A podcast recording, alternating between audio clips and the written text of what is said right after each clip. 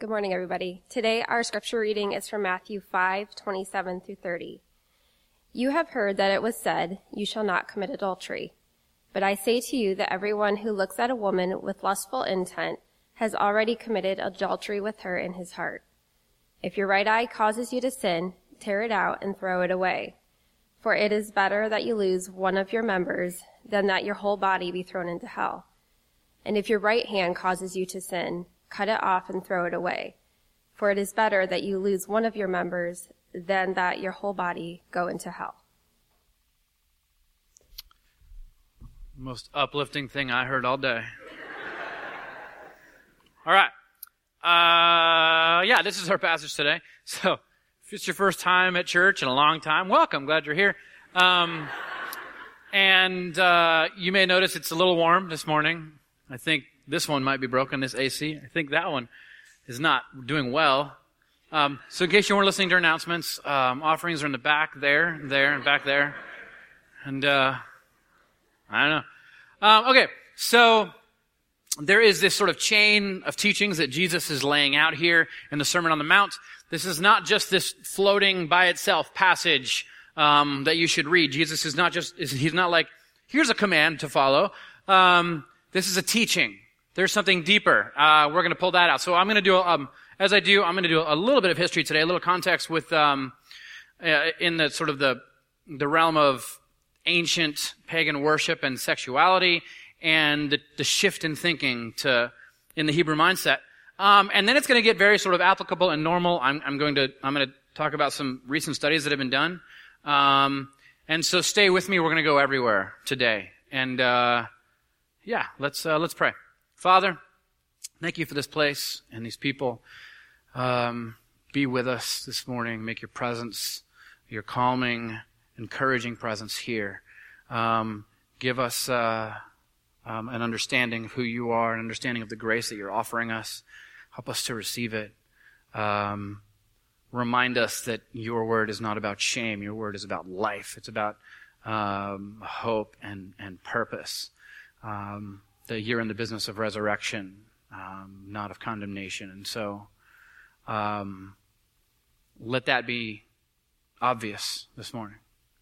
And uh, encourage us, shine a light on us. Um, let us receive whatever you have for us.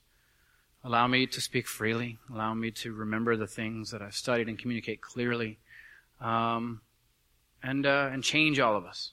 Give us a new perspective on something. In your name, amen. Okay, so Jesus starts off by picking out an ancient law. He says, You have heard it said, uh, you shall not commit adultery. So, first thing I want to talk about is the idea of adultery, um, the idea of, of where this all came from.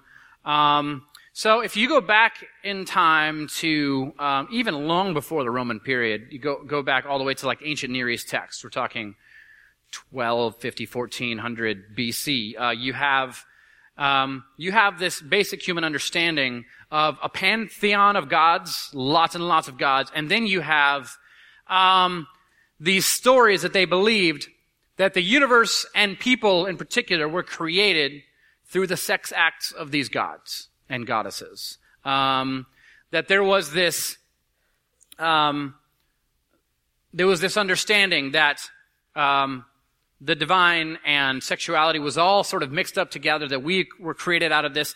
And they had responses uh, in the form of, of sex acts during worship. A lot of ancient temples had their own temple prostitutes. I trademarked the term prostitutes. No? Um, that's what they were. They were priests. Um, and way, one of the ways you would worship these ancient gods was to rent one. Um, and um, there were certain gods and goddesses that they believed demanded different things. There were these ancient sort of parties towards the goddess of fertility, uh, basically public orgies, and then there was these. Um, say if, if, it wasn't raining, it hadn't rained in a while, you would go to the altar of sort of the god of rain, and you would um, perform sex acts in public to try to get the god to send rain. Because all of this was connected. If you're picking up on what I'm saying, it was all sort of um, that he would he would send the seed of water to the ground to grow crops. So all of this was connected. It was all sexual. Um, and so, as the story of the Israelites goes, they meet at Sinai and God changes um, their thinking on everything and gives them this whole new way to live in the world. And the first thing that the ancient Israelite understanding of God did uh, was to desexualize God. So their story, instead of everybody else's story, it starts like this. It says, "In the beginning, God created the heavens and the earth. It was not some accidental thing. Um, there was no sex involved. Uh, this is a totally different story than anyone in the ancient world was telling. Vastly different. Um, and, and a really important thing to understand that they had taken this, uh, the idea of sexuality and sanctified it, set it apart, um, and put it in the home instead of in public sphere. Um, and so what this did is this, um, in the same ways that the ancient people would worship their gods and goddesses through sex, um, sex in the Israelites, uh, in the Israelite camp, it also became sort of an act of worship. In other words, the relationship that you had with God, with Yahweh, um, would be mirrored by your relationship with people. And so, um, any relationship with sex. And so, uh, for instance, there was, they believed there was, there was one God. Um, and they believed that, that this was the only God to be worshiped. And so, in their relationships, they practiced monogamy, sexual monogamy. One person, bound yourself to them. Um, they weren't allowed to commit idolatry and worship other gods and goddesses. Um, and so um, they didn't commit adultery. They stuck with Yahweh, one God. Um, they believed this God had committed himself, him, himself to them for not just their lifetime, but for the lifetime of the nation, forever. Um, and so there was this understanding that we bound ourselves to one person um, sexually forever. Um, and so, and it was much more. They believed that God wanted to become intimate with them. He was moving in, tabernacling among them, inviting them into his house. Um, he wanted them to confess their sins to God. Um, to himself. He wanted to hear, come out of their mouth, the confessions of their heart, the things that they had done, and he would receive them and absolve them, and there would be no more. And so in our marriages, we are, um, we are open and we are honest. Here's what I struggle with in, in this, in the sense that you want somebody to become intimate with you and know you. And marriage is supposed to be the, in, in the Christian ideal, it's supposed to be the only relationship where somebody knows you, um, as closely as God because they are getting over the years to know you more and more and more. And eventually they know what you like, what you don't like. They know um, your tastes in food and everything. They know what you struggle with. They know everything. You are open and you are honest. Um, and so their sexuality came to mirror their understanding of God. And so it was an act of worship. Um, and so, um, there's this Rabbi Paul in the first century, and he's writing these letters as a follower of Jesus, and he's writing these letters to the early church. And he writes this letter to the church in Ephesus, and he brings sort of this ancient idea of sex and worship and God in forward into the Christian camp, as if, as if to say, in this new way, the kingdom that Jesus is building, the Messiah, this will move forward. This will come with us. And he says this, For this reason a man shall leave his father and mother, and shall be joined to his wife, and the two shall become one flesh. This mystery is great, but I'm speaking with reference to Christ and the church. And so, again, it's going to mirror um, our life with Christ. Um, also, um, this did an interesting thing. This um, this uh, this meant that basically there was no such thing as what we today call premarital sex. The idea of receiving somebody um, sexually for a uh, in in the ancient Israelite mindset and in the early Christian mindset, when you received somebody, when you laid down your guard and you were with them, bare and exposed um, giving yourself to them, it was it was sort of an act of marriage. It was uh, it was not just receiving them now, their body. It was receiving all of their past, everywhere that they had been, where they'd come from, and everything into their future, and receiving all of it. And, and it was a commitment to move with them. And so, the ancient world, this idea of premarital sex, it, that was marriage. There was no such thing. This was a binding yourself together with somebody else. Um, and so in the ancient world, to violate this covenant was to violate sort of your understanding of God, and it was to tell a different story than the ancient people believed. Um, so when Jesus says in Matthew 5:21, "You have heard that it was said, you shall not commit adultery," um, everyone, yeah, everyone's like, "Yes, it's a Jewish audience, of course, we would never do that." Now this is interesting because um, the the secular world at large doesn't quite understand the, the, the Christian or the Jewish um, ethic of, of sexuality. They think it's weird and bizarre, and sure, it is. That's fine. Um, it's part of our worship. In the same way that we don't handle our money the same way we handle, uh, we, we, handle our money different than, than, the world does. We believe all of it belongs to God, and we believe um, right off the top um, we give, we receive, and we give. as a way of saying like um, first fruits to God. This is what God's people have always done. Um, it's an act of sort of trust. It's an act of saying, I'm going to give the first that I receive because I know that there's a God who will provide and give the rest. And so we, we are generous with each other. Um, uh, in the same way, we handle sex differently. In the ancient world, there was actually this saying in the first century about the Christians, this way of making fun of them, where they would say, those Christians are so bizarre. Um, we, as Greco-Roman citizens and not Christians, we, we, um, we share our beds with all, but we don't share our table with anyone. But the early Christians, it was said of them that they shared their beds with none and shared their table with all. There's this completely different thing. The Christians were all about living life differently. Uh, to tell a different story, to lead to a different future. And in fact, it was the sexual ethic of, of worship in this way of Yahweh that, that led them to become um, stronger and great and more healthy than the other tribes around them. It was, it was this thing that all worked together. Um, and so, when Jesus stands up and says this, this was a, a, no-brainer. This is why it was so offensive to the ancient people to commit adultery, um, because it was an affront to their understanding of God, to the covenant. The covenant of marriage and the covenant of God went together. This is why when Jesus is standing at one point, these Pharisees bring this woman um, to Jesus and saying she was caught in adultery. By the way, if she was caught in adultery, why didn't they bring the man? They just bring the woman and they throw her down at the feet of Jesus and they say, "This woman's caught in adultery." And, and their intent was to kill her because Leviticus 2020, this is what it was, and this was the law they were living by. Um, now, uh, so Jesus um, starts off and he says this. I got. It's not Ephesians, it's Matthew. Ignore that. I made a mistake. Um, okay. Verse 28, verse 28, but I say to you that everyone who looks at a woman with lustful intent has already committed adultery with her in his heart. Um, First thing I want to talk about here is a bit of the translation because there is the ESV has a good translation of this passage. There is other passages you might be reading from that don't have a good translation. Um, and it's not across the board. I'm not saying, it's an inferior translation. I'm saying sometimes um, there's particular words um, that carry different weights. Um, and they're translated just differently sometimes. So it says, everyone who looks at a woman with lustful intent. There is this kind of Greek thing going on. Some of you will get this, some of you won't. Um, there's this Greek preposition. It's pros, and it's got a dative case, and it's basically it, it it's intent, it's purpose. It's it's uh, so I would basically describe it as the desire to desire. It is it is the act of saying uh, of sort of putting yourself as as predator and then having prey. Right? It's uh I, desire to lust after someone. It is an action of the mind. Um, there are some passages, um, some different translations that. Uh, uh, here's one. It translates it as. Um, uh, okay, here it is. Everyone who looks at a woman and desires her. It's a bad translation. It's a lot more shaming. It's an, it's, it's, it, it sort of makes you think that like this is unavoidable. Because of course, sometimes you're going to meet somebody and desire them. If that wasn't thing, then none of us would ever like get married or anything.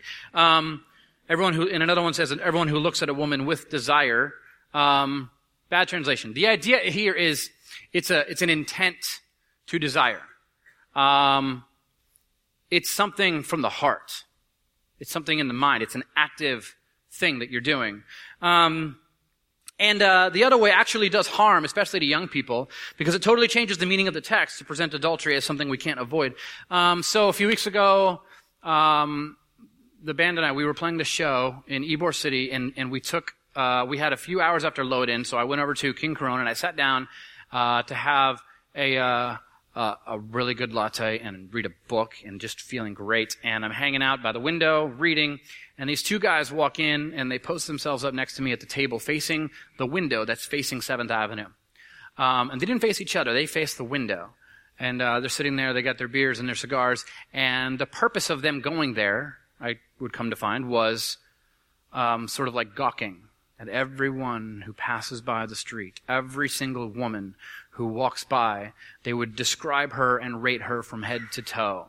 Um, they would um, basically degrade, unknown, unknown to them, degrade every woman who walked by. The ones that were attractive in their eyes would be described with great disturbing detail, um, and the other ones uh, would be mocked and made fun of. Um, that's what we're talking about. It is the desire to desire. It's doing something with intent. Now, Um, we all know what this looks like. Most people have taken part in something like this at some point in time. Um, and so, um, one of the things that comes along with this conversation of of desire to desire and, and intent um, is obviously pornography. I want to take a minute. I want to talk about that because it is it's huge. Um, many people would believe a threat to your entire generation um, with the extent to which this is. Uh, let, me, let, me, talk about some stats. Uh, every second, 28,258 users are watching pornography on the internet. Every second, three uh, $3,075 is being spent on pornography on the internet. It's a $12 billion a year uh, industry. Some people estimate that this year it's going to hit $16 billion. Huge jump, massive jump. Um, pornography use increases marital infidelity rate by more than 300% if you're engaging in pornography. Your rate, uh, the chances that you're going to you're going to cheat on your spouse is 300% higher. Uh, 40% of sex addicts lose their spouse 58% suffer considerable financial losses. About a third lose their jobs. A significant relationship also exists among teens between frequent pornography use and feelings of loneliness, including major depression. Um, by and large, most parents, I'm a parent, we're all terrified of this. Because it's ubiquitous, it's everywhere, it's accessible from, at any moment of the day from most devices that exist in our homes. Um, and it leads to depression and loneliness. Suicide rates among teens are way up right now. Um, one third of porn viewers are women. This is not just a men thing. This is um, increasingly more so uh, a thing for both sexes to take part in. Um, 116,000 queries every day are related to child pornography. Um, about 200,000 Americans are porn addicts.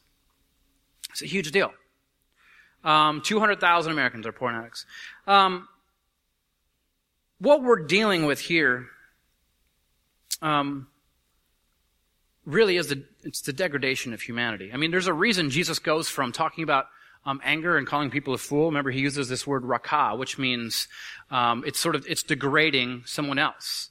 Um, it is it is I'm up here, you're down here, whether because of language or race or income level, status level, level of education, wherever you're from, there's some thing that you look down upon on someone else um, for no other reason than they are not like you. And the idea of when he says, um, "Whoever says you fool, rakah, will be liable to hell of fire," he's saying. Um, those people who he's basically describing people who take part in degrading other people, in lifting yourself up in their place. And then he goes straight from that to describe what we are, what we're at here in Matthew 5:28. He says, "And I say to you, everyone who looks at a woman with lustful intent has already committed adultery with her in his heart." And then he goes on to describe the same fate, um, the hell of fire, the idea that like none of this is useful in the kingdom of God. It will not exist. It should be thrown out. It will be burned in the burn pile. It will not exist in where where God is taking us and in the kingdom of God coming down. This is something that will not be there. It is not useful in life. It is not useful in the pursuit of holiness. It is not useful um, with what God is doing with us, with His church in this world. It's garbage.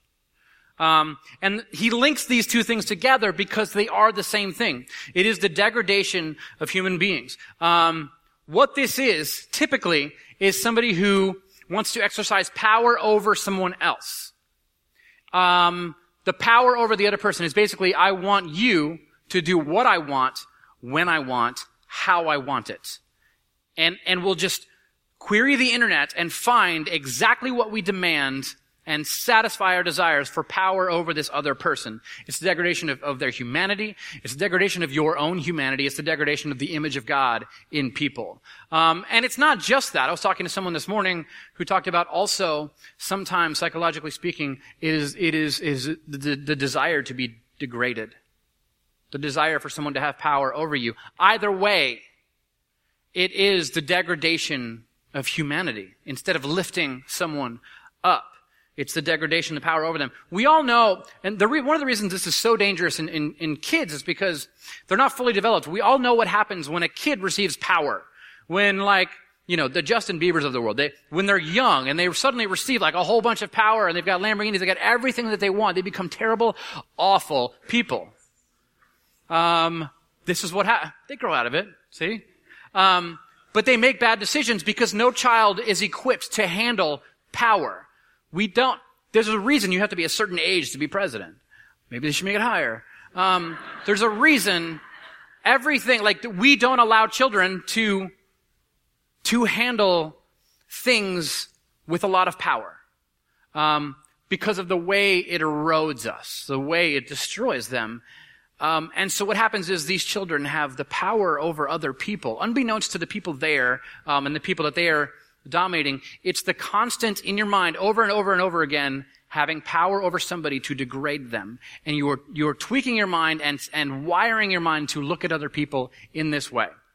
And it ruins people. There's this article last year, um, in Time Magazine, March 31st, 2016 article of Time Magazine, um, where, and, and this, mag- this article goes on to reveal how wild and rampant uh, lust and, and e- the, the, easy fulfillment of it all um, by unlimited access to pornography, how it's threatening an entire generation of young people. Um, it's, and, and I'm just going to read one section from that article. It says, a growing number of young men are convinced that their sexual responses have been sabotaged because their brains were virtually marinated in porn when they were adolescents. Their generation has consumed explicit content in quantities and varieties never before possible on devices designed to deliver content swiftly and privately, all at an age when their brains were more plastic and more prone to permanent change than in, than, than in later life.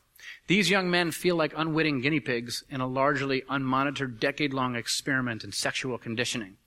And they're going on to talk about what happens is these, these young men try to have meaningful relationships later and they cannot do it. They are ruined. It is a threat to an entire generation. Um, and this is interesting because what you're beginning to see is this unlikely coalition of conservative Christians and feminists coming together to say, no more. That's amazing. We're all like, yep. We're like, yep. Yeah, no more. This is what we're seeing. Um, so it's not just the watcher that suffers, it's the people, it's also the people being watched, um, being lusted over that suffer through the degradation. Um, you don't look at them the same way. You don't speak to them the same way in real life. Um, and it's not just that. The women tend to be, if you look at the stats of, of, of women who are sexually abused, uh, who are in the porn industry, it's through the roof. Um, on top of that, it changes how we look at other human beings. We, we begin to create standards which are constructs, which don't really exist. They're not real. Let's talk of it in terms of trees to help make more sense, right? So let's say I have a tree on my property and, and I say, so look at the shape of this tree. It's a perfect tree. There's no tree as beautiful as this tree. This, I'm declaring, is the perfect tree and you will judge every other tree in existence by whether or not it's close to looking like this tree. You'd be like, well, that's a really stupid thing to say. And you look at a tree, nobody decides one tree is beautiful based upon the fact that whether or not it looks like another tree. Trees are beautiful because they exist and what they do and, and how they provide life and shelter and they, they do things for the world. There's a reason that they exist. And, and what we do with the human body and, and the standards that we create. The, they're all constructs. None of them are real. They change over time. Um, and you can see this by simply going to a museum and what people considered beautiful at one time, what they consider beautiful at another time. And when we take part in this whole thing that the world is doing, instead of just saying, no, the image of God is in them, they are beautiful and important, um, then we're taking part in this degrading system that humans come up with. And so remember, what Jesus is doing here is different. Um, if we go back to Matthew 20, at, at the top of this whole thing that starts, he says this one line, and he builds everything around this one line. And he says this, For I tell you, unless your righteousness exceeds that of the scribes and the Pharisees, you will never enter the kingdom of heaven. If you were here for our scribes and Pharisees talk, um, quick refresher, the scribes and Pharisees were the people that wrote about the law and set out to teach everyone to obey the law. And so Jesus is mentioning these, these laws. Don't murder, don't commit adultery. But there's lots of things that you can do um, to destroy somebody without actually murdering them. There's lots of ways you can degrade somebody uh, without actually committing adultery. There's lots of ways you can hurt someone um, and basically cheat on your spouse without actually cheating on your spouse. Um, and so Jesus says it's not about behavioral modification. It's not about, we're not here trying to change people, change what the actions that people are doing. We're trying to change their heart, where they're actually acting from, because if we can change their heart, we can change the world. Um, if they can wake up um, to the fact that there is a different way. There's a there's there's there's a better way. Um, and so what we're after is a purity of the heart, setting the heart on the right thing. The right thing is the goodness of God. There's this passage in Timothy, uh, Timothy 1.15, and he says, uh, to the pure in heart, all things are pure. I want you to think about that for a second. Um, I grew up in a, in a, in a very Southern Baptist conservative sort of context where um, there were all kinds of rules about what we did do and what we didn't do. There were unclean things that we didn't do. We didn't drink. We didn't. Uh, we didn't um, take part in any kind of like tobacco. I wasn't allowed to go to movies till I was like 31. like I just wasn't allowed to. Like I snuck out at like 17 and went to see the movie Face Off. And I was like, wow, huge giant face being ripped off. Never. Um, and I, I would get in a lot of trouble if I had done this. Now, if, if my parents had found out that I had done this, they're not listening to the podcast. So, um, no, I'm a grown man. I can do what I want now. Um, so, mom, um, so to the pure in heart, like, they were, people would rail against like, no, Christians don't have alcohol. I, but the fact is, uh, to the pure in heart, there's, there's a beauty and a way to enjoy things like alcohol. Um, um, there is there's a beauty and an art actually to how certain types of tobacco cigars. We're in the cigar capital of America. Um, there's beauty in nature and in the world, in the crafts of human beings, and these things are meant to be enjoyed in a pure way, um, in a way that is responsible and good, instead of just um, a whole bunch of laws um, being thrown down upon you. Um, we don't need more laws. We need a new heart. We need a new way to look at things. Um, but to the person who is pure in heart, Everything's pure. Sex is not a disgusting, dirty, awful thing that should be avoided. It is something that is beautiful and good and should be used in the right way. Um, when it is used to dominate and degrade, that's the wrong way. Sex is actually a, a what's called a force multiplier. The emotions that you have uh, when you engage in sex grow when you have them. Uh, there's this passage in scriptures where there's this guy who, uh, who I, I totally forget. I'm just I'm just pulling, I don't remember the reference or anything, but there's this guy and he pursued this woman and all he wanted to do was sleep with this woman. And when finally he did, he woke up the next morning and it said, and he hated her more than he had loved her because he never really loved her. It was just all about himself and all about um, power over her. I want what I want when I want. Sex is a force multiplier. Um, if you, uh, in some way, like, if, if your idea, if, if you're, if you're engaging in sex for selfish reasons, in any way, um, that will only heighten the, the, selfishness that is upon you. Um, but if you do it as a pursuit of intimacy, it actually enhances intimacy. There is a pure way to engage in this, um, an ancient way that the followers of Jesus and the Israelites have always pursued. Um, and also, it's not just this. Uh, you have Paul writing to the church in Corinth, to those people who actually got it. There was people there who understood, and he looks at them and he says, "All things are yours, whether the world or life or death or the present or the future all belong to you. The world is the temple of God. All things are beautiful for you to enjoy and use in a way that God intends for you to do. Money is not evil. It can be, it can be received and used in beautiful ways. Power is not evil. It should not be shunned. It is something that should be used in right kingdom ways. And the same thing with sex.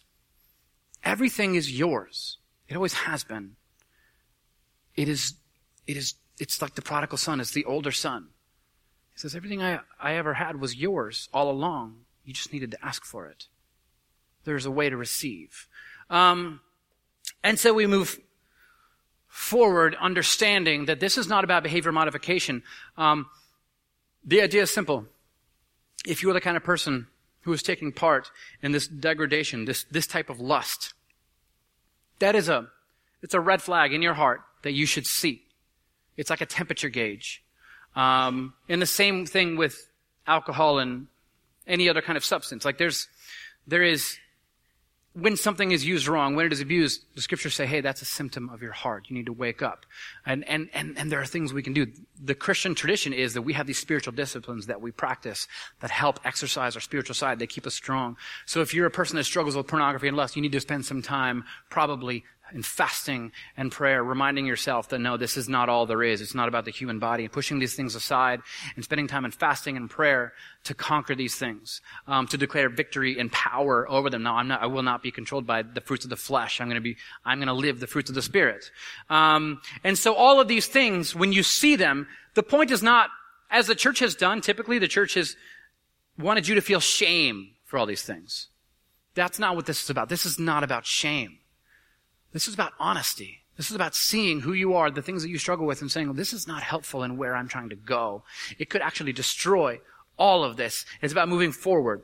There's this really interesting passage that C.S. Lewis writes in, in, uh, in Mere Christianity about the culture he was in and how he noticed sort of the same things that we're noticing here today about the public and sexuality um, being pursued so heavily.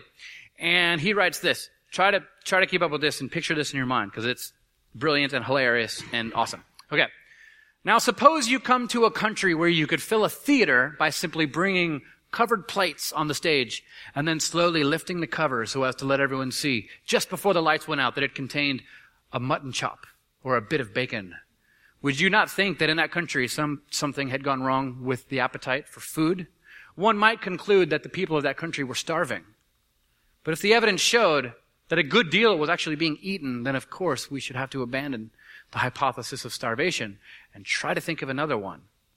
Um, we are not a sex starved nation. Like, it's on every commercial, it's on every show. You can't make a show today um, without just filling it with sex because they'll be like, I'm not going to watch that. What is that? Some puritanical crap. Like, no, like, we're just, it's as if we're all like starving and it's as if nobody's having any sex and we're all just like Oh, I just want to watch some. No, it's everywhere. Everyone, like, it's everywhere. Everyone is engaging in it,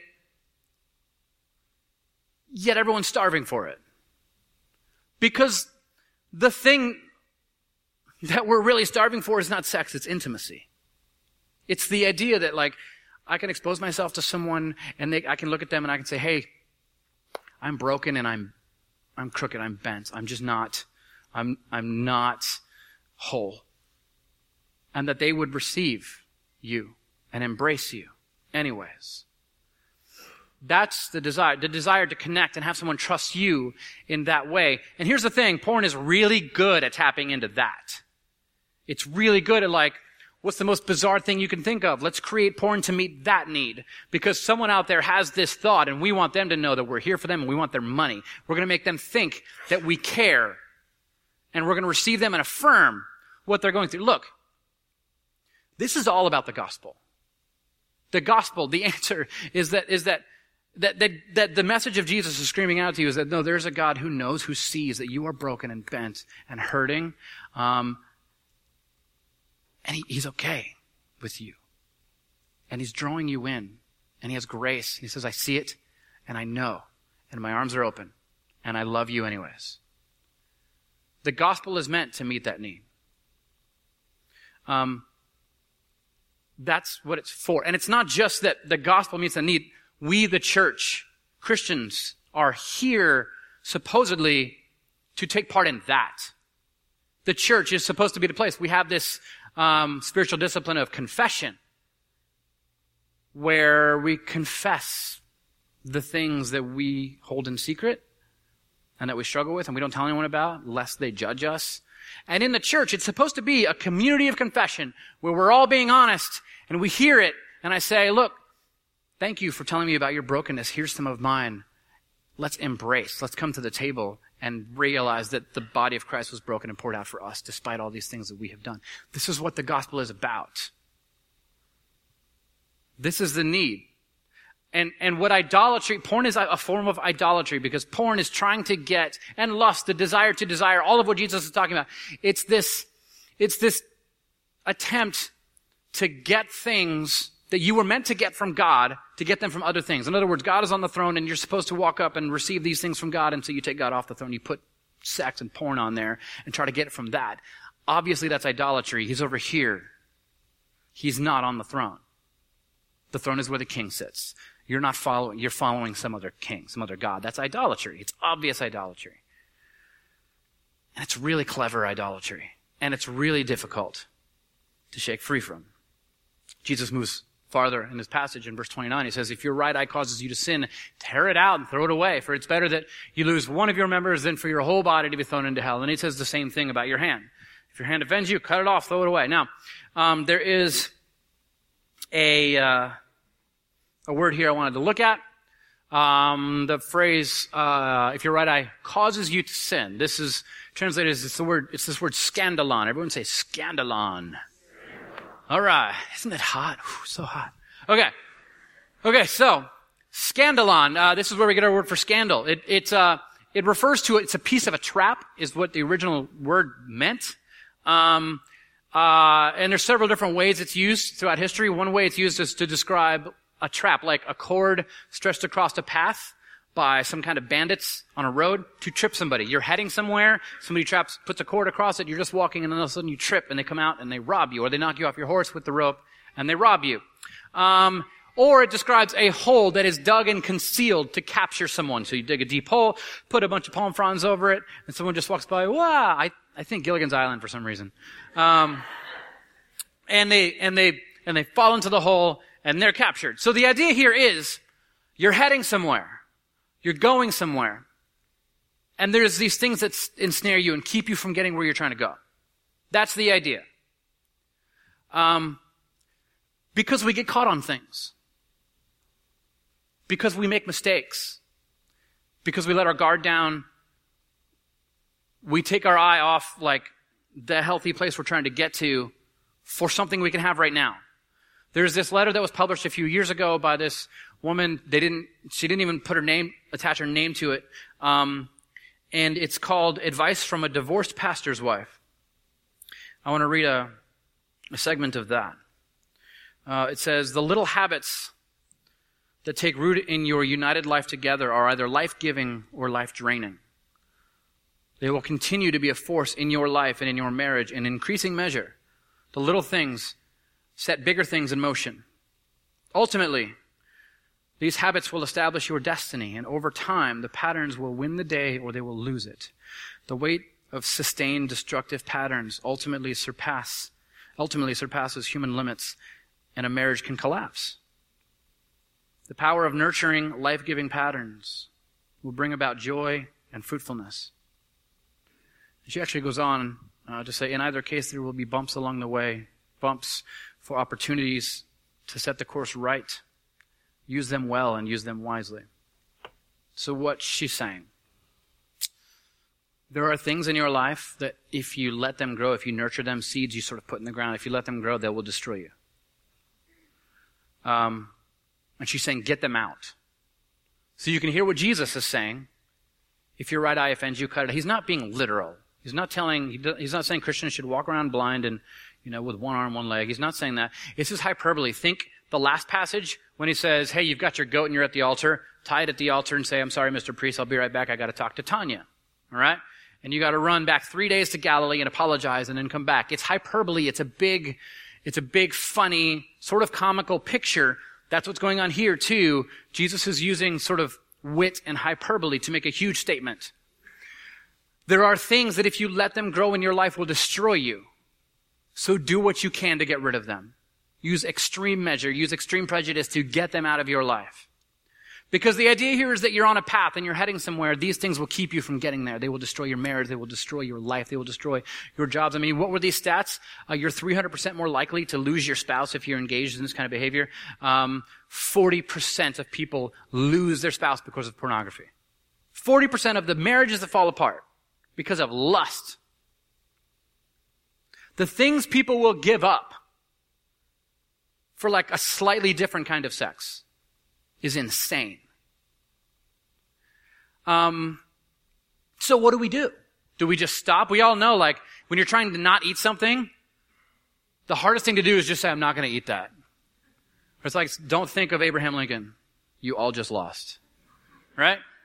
Um, because if you're, if you're trying not to do something, that's all you can think about. No, I'm trying not to do it. I'm trying not to do it. Look, um, there's this book called Habits that I, I recommend to people all the time. It's this book that sort of opens up the human brain, and it's, it's not a Christian book at all.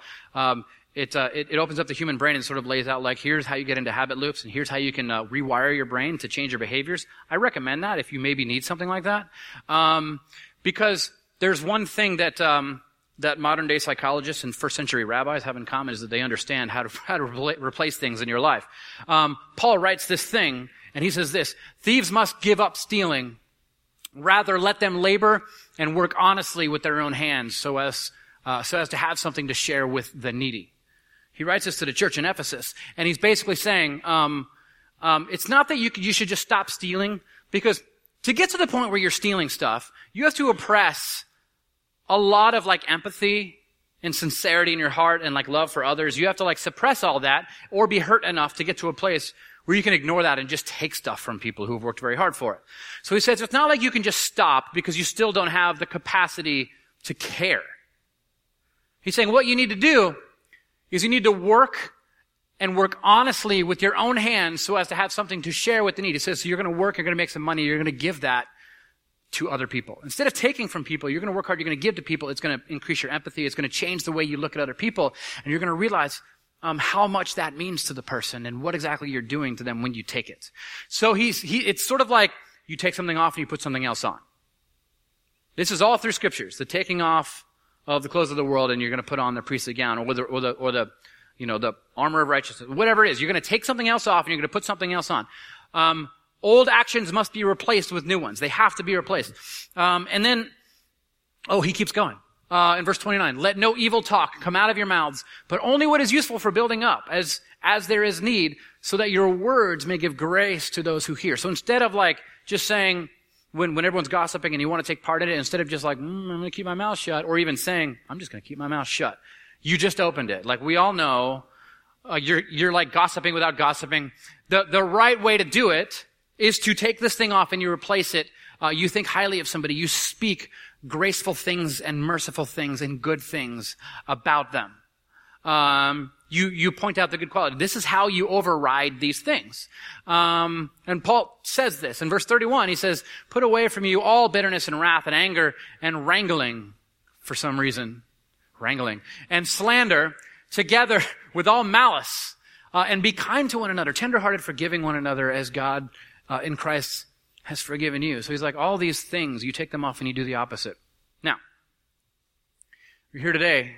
Uh, I'm going to put this in the context of, of I know this is not just a, a guy problem. I'm going to put this in the context of men thinking and, and having the desire to desire women, taking part in this degradation that, that you are encouraged regularly to take part in. Let's affirm that. Let's just say like that's what's happening. You're being encouraged to think this way. Um, here's, here's the idea. Instead of degrading the humanity of this woman in your mind, um, you're going to engage this woman in real life.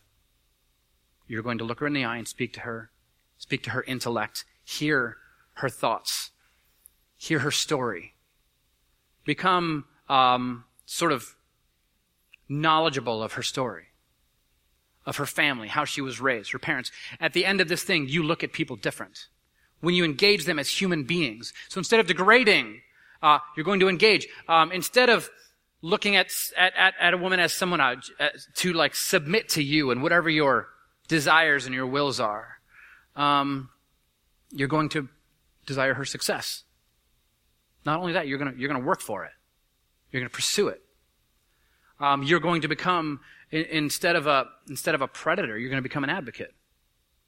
And you're going to stand up and you're going to say, I know, I, I'm going to lift my sister up here. I'm, I'm, I'm going to fight for equality in society and in pay, um, inequality in the church, equality everywhere for women. And I'm going to fight for this. And if you're standing alongside of them and you're fighting the battles alongside of them and you're hearing their stories about, about how she was, uh, she, a little girl with parents, a toddler, a, a, a, she's a human being with a future and a life. This is not just a piece of flesh for you to have your way with and forget about and move on to the next thing. It's a human being who should be lifted up and engaged and is on equal level with you no matter what you think about it. She is. And restore the image of God in her. That's what this is. That's how this works. I'm not expecting you to just say, well, I'm not going to do that anymore. I'm just, I'm just not going to look at him that way. No, this needs to be replaced. That person that you think about that, that you've lusted for over and over and over and over and over, they need to enter your mind, maybe during communion, and you should think in your mind, I'm going, I'm going to start praying every day for this person, for good things for this person. Not only that, I'm going to work for it, I'm going to fight for it, I'm going to lay my body down in some way to help them be lifted up. And there's different ways that you can order your life to assist your sisters who are being oppressed in this way and abused in this way. Um, simple things. One of the things I've done is I've committed to not taking part in like panel discussions that are all men. Um, I, am not part of pastors' groups, and there's lots of them. They invite me to get. I'm not going to gather with them because there's no women in the group. No, we're equal. And if you get on this mindset and you think this way, then you're not asking them to submit to you in any way. You're lifting up, you're submitting to them. And by the way, this is the symbol of the cross. This is the gospel that um, healing and salvation comes when you pour yourself out for other people. When you, when you lower yourself, and this is what the cross is. Jesus brings healing and salvation into the world and freedom from sin by pouring his life out, his body broken, his blood spilled for you. This is how the gospel works. This is how all of it works. Um, and so every day, the temptation arises and you look at them and you think in your mind, no, I'm going to look him in the eyes. This is a child of God. And I will not take part in this. And I will find some way um, to actually help end this and bring about the kingdom of God just in this place, between me and this other person alone, if nowhere else. Um, we're going to take communion. Our communion servers, you guys can go ahead and uh, and, and uh, take the elements and spread around the room. Um, this is all wrapped up in the gospel and of your understanding of the gospel to the extent that you understand um, how exactly the cross works and you understand how salvation entered into the world by the how resurrection works. Resurrection can't happen until there's a death. This is how it works. And so the world, we, we need to, we need, we need to affirm that like this is not working. What is going on in society? This is not healthy. It's not healthy for, for our children, for our teenagers, for our brothers, for our sisters. It's not working for any of it. And so we need to fight back against it. However you can, every moment of the day, there is something that you can do. Um, and so as our communion servers are spreading around the room, um, as we move towards communion, why don't we take some time and we think about those red flags in our lives, the things that we abuse, whether it's whether it's sex or it's food or it's money or it's power, whatever it is, those are red flags that our hearts are not focused on one thing, that our hearts are not pure. Because to the one who is pure, all things would be pure. And that's what we're aiming for. And so let's take some time, contemplate the gospel, understand the body of Christ was broken for you, the blood of Christ was spilled for you, so that you could be healed and freed from these things that are holding you back, and they will keep you from getting where you need to be in life. They will keep you from that marriage, they will keep you from those relationships, they will probably keep you from jobs and everything they'll definitely keep you from having a right, whole relationship with, with God. So let's pray, shall we? Father, thank you. Change us. Make us whole again. We are broken, bent, crooked, messed up people. Thank you for seeing that and creating space in this world where we can be received anyways and loved and told that there is grace and that there's a path out, and that there's a body of Christ that will walk it with us. Help us to not be filled with shame, but rather to be filled with hope, that we can now be honest, that we can be free. Shame has no place in this church. Freedom should be abounding, and honesty and confession. Change us, God. In your name. Amen. Take some time. Talk to Jesus.